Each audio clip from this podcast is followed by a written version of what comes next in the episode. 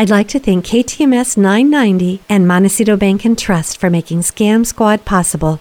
I'm Patty Teal. And I'm Deputy District Attorney Vicki Johnson. Scam Squad is up next. Sound off. One, two. Sound off. Three, four. One, two, three, four. Scam Squad. Welcome to Scam Squad. I'm your host, Patty Teal, here as always with Deputy District Attorney Vicki Johnson, who warns us about the latest scams. And we have our favorite criminologist here with us today. Vicki, would you do the honors? Absolutely. I'm, I'm happy to introduce once again Judy Chrisman Yates, criminologist. And as I've said before, Judy writes a monthly financial exploitation newsletter full of all kinds of wonderful information and things we should know about. And her latest newsletter, the November newsletter, really caught my eye because the first article that she writes about is titled How Companies Manipulate You Online. And I realized with the shopping season upon us, Christmas and so forth, more and more of that manipulation is going to be very evident as we go forward. And we need to be forewarned what to look for. So, Judy, you do talk about how companies manipulate online to buy things that we don't really want by using deceptive designs known as dark patterns. In other words, the way they present something in their solicitation is called a dark pattern because it's, it's kind of tricky to discern. So, can you give us some examples of dark patterns? What do they mean by that? Well, it's great to be back on Scam Squad. Thank you. Vicki, the mission of the Federal Trade Commission is to stop deceptive or unfair business practices in the marketplace. And they define dark patterns as being psychologically deceptive factors to induce false beliefs. So this is all about trickery on the ads and, you know, getting us to buy more than we want or not really knowing what we're getting. So examples for that might be you know, they have these things where there's the time limit, a time limit. If you don't do this offer, you're going to miss out on this great bargain. Well, if you come back, you know, it has been reset. It's it's not true. There is no time limit. Reoccurring pop-ups. So you may decline certain offers and it keeps popping up, popping up in, with different words, trying to get you to click yes. Also, designing the website to confuse you and hide information or trick you into selecting something that you're really not interested in selecting. So, one of the things that you talk about is online ads that look like editorial content. How do these ads manipulate us into buying something? And can you give us an example? Sure. When you think about editorial, you're thinking uh, about opinion pieces from something reputable, like uh, a news channel or uh, the Wall Street Journal, something reputable. So the scammers use the from, from them, as though uh, they add in um, news, uh, news journal, uh, educational. They use these buzzwords to make it look like it is much more than it really happens to be. Also, they use logos to make them look more official. So, an example of this might be a supplement company that uses the Food and Drug Administration logo in the corner because that makes it look legitimate when in fact it is not. Is that legal, Judy, to do that? Oh, definitely not. But yeah, a lot of things they have just in the smallest letters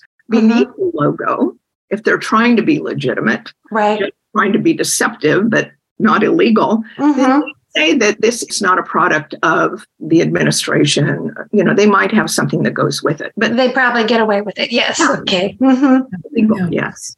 Things that look like editorials that are touting a particular kind of product, often a medical sort of product, and you read it and you think, oh, this is wonderful. Maybe I should try it. But if you look very carefully, sometimes in little tiny letters and very faint print, it'll say advertisement so right. that you know you are being seduced by what they call a dark pattern, a design that is known as a dark pattern. Another thing you talk about is hiding fees and charges until late in the buying process. What's that all about? You know, it's really very easy for them to add charges that you don't really recognize. A convenience fee, for example. What in the world is a convenience fee? And you're so busy and wrapped up in buying this item, and you're reading all of this, and they're sending you to this place and that place. They create designs that might confuse you. They have boxes that you need to unclick rather than click For example, uh, for a subscription service, it just turns out that they hide it in uh, dense terminology. And one example of this is the Lending Club actually hid the existence of fees. And what they did was they had certain tools, but they were tools that they built on the website that nobody was likely to ever open. They didn't even know what they meant. They sandwiched that the legitimate information with trying to get you to buy more. And it was just the, the deceptive practice there. So you talked about free trials that can lead to recurring subscription charges. Once again, tell us how that works. And is this usually something that's hidden somewhere in the fine print? Typically, uh, free trials are everywhere. They're on our streaming channels. Everybody wants us to sign up to something. Everybody wants our money. And free trials are legal unless they're deceptive. So what we're talking about as being deceptive is there are hidden charges. So for example, a health food supplement actually said, oh, here's a free trial. You get X number uh, this ingredients. And that's all it said. But as soon as you put in your credit card information, they started billing customers 60 to $210 every single month until people canceled. So they hide the cancel button and they may not show that you're automatically signed up. But one of the things you need to look for is anytime you sign up for a free subscription to anything and they ask for your credit card number, I can tell you almost always they're automatically going to start charging you. So be very, very careful that happened to me. It was some sort of a healthy vitamin, but of course it made you lose weight and everything wonderful. But I thought I was getting a one month's free sample but it just kept coming and coming. And it was like a $100 each time it would be sent. And it wasn't that easy to cancel. Even when I called them, they wouldn't cancel. I had to, to get a whole new card. That was the only way I could stop that bill from coming. I've heard that complaint many times. it's yeah. terrible, terrible. That's a good tip, though, because if it's a free sample, why do they need your credit card information? Exactly.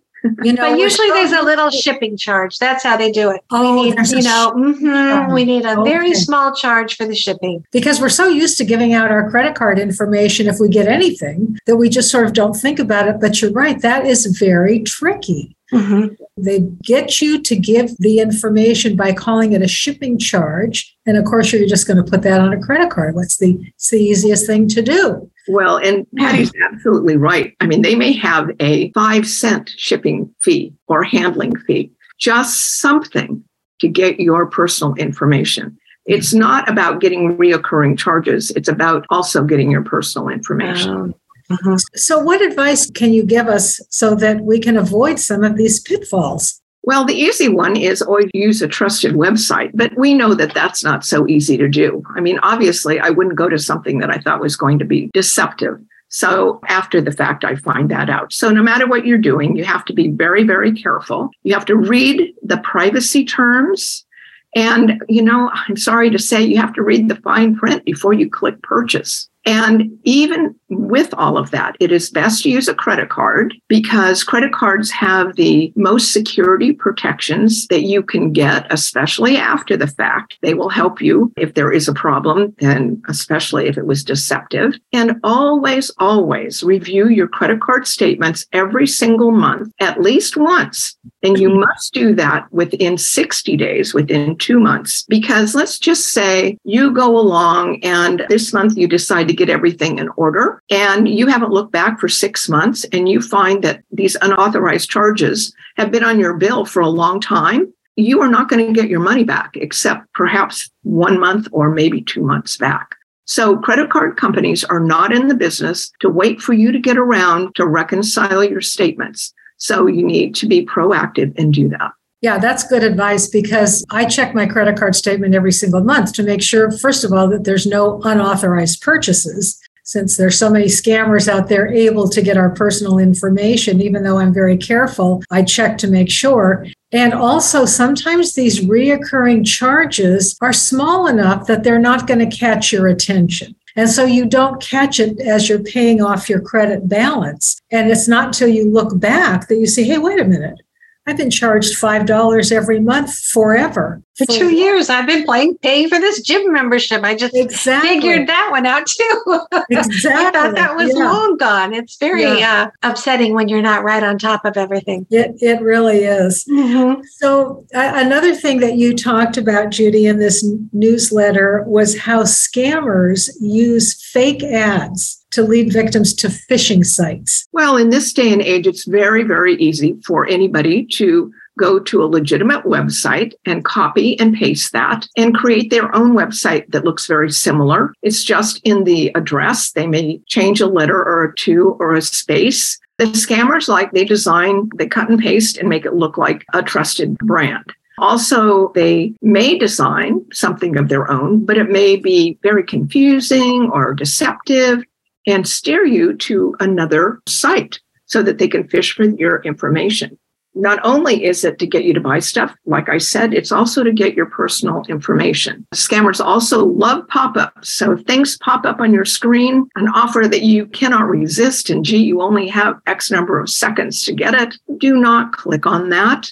It's likely going to lead you to a scammer's site. The same thing if it says you've won a computer. You know, anything that is that quick is really too good to be true. Do not click on it. Somebody told me recently, oh, I won this and I won that, but they legitimately won them. I didn't get a chance to ask them where because I keep getting notices that I've won things, but I'm too scared to click on them because I think they're probably scams. But where do people win anything anymore? Well, one of the things that I do, there was a pop up mm-hmm. and it said, I want a computer, which looked good to me.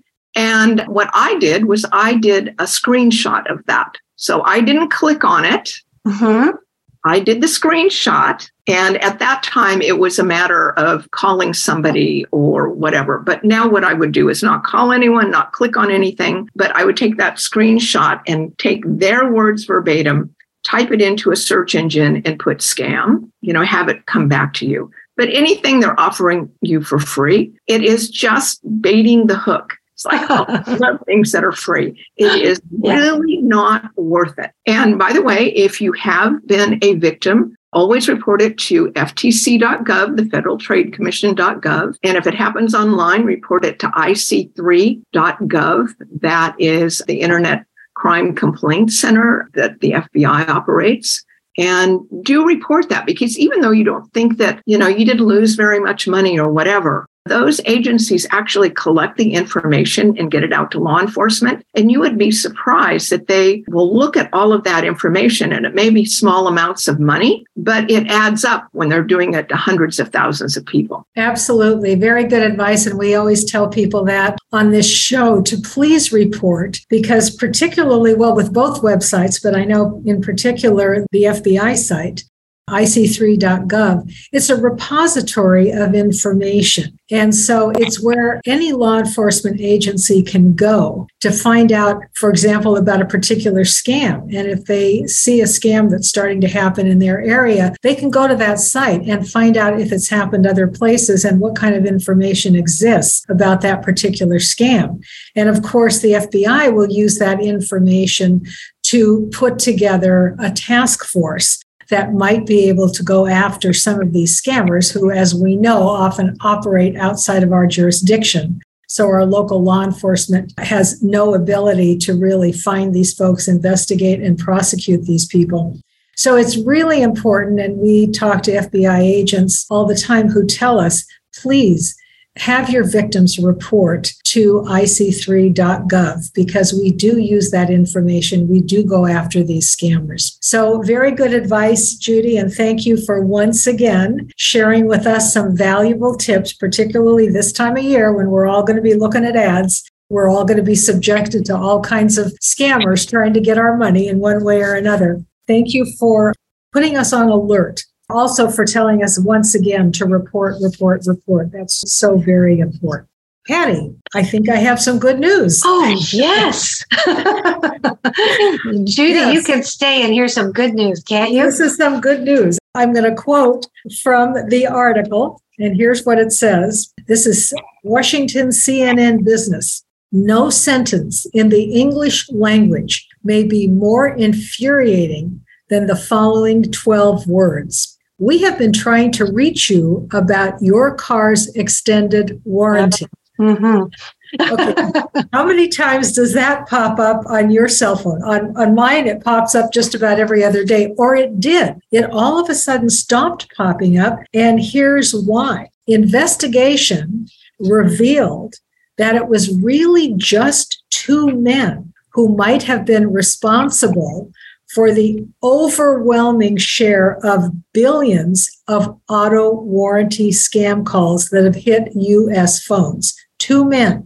Oh. So they figured out who these two individuals were, and the Ohio Attorney General is filing a case against them. And in addition to that, the FCC ordered telecom providers, these are people who provide a way for these scammers to get to us, telecom providers to block these kinds of calls. And as a result of these two actions, apparently scam calls in the US have fallen sharply from an estimated 5 million per day in June, in this last June, to 1 million. So that is a huge reduction, an 80% reduction in scam calls. And I can tell you personally, I'm not getting any more of these robocalls telling me that my auto warranty is running out. You know, I haven't either. I guess I didn't miss it when it stopped because they were calling about a car that I haven't had in years, too. So. that was a red flag. Uh-huh. Yeah, it was.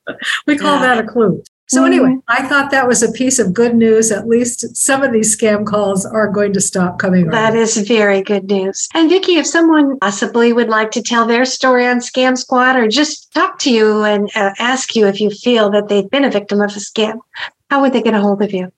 It's area code 805 568 2442. And again, area code 805 568 2442. And as you know, I do welcome these calls. Thank you, Patty. Yeah. Thank you, Vicki. Thank you, Judy. And Vicki, talk to you next week. And Judy, we look forward to having you on again soon. Bye bye now. Thank you. Bye. Bye bye.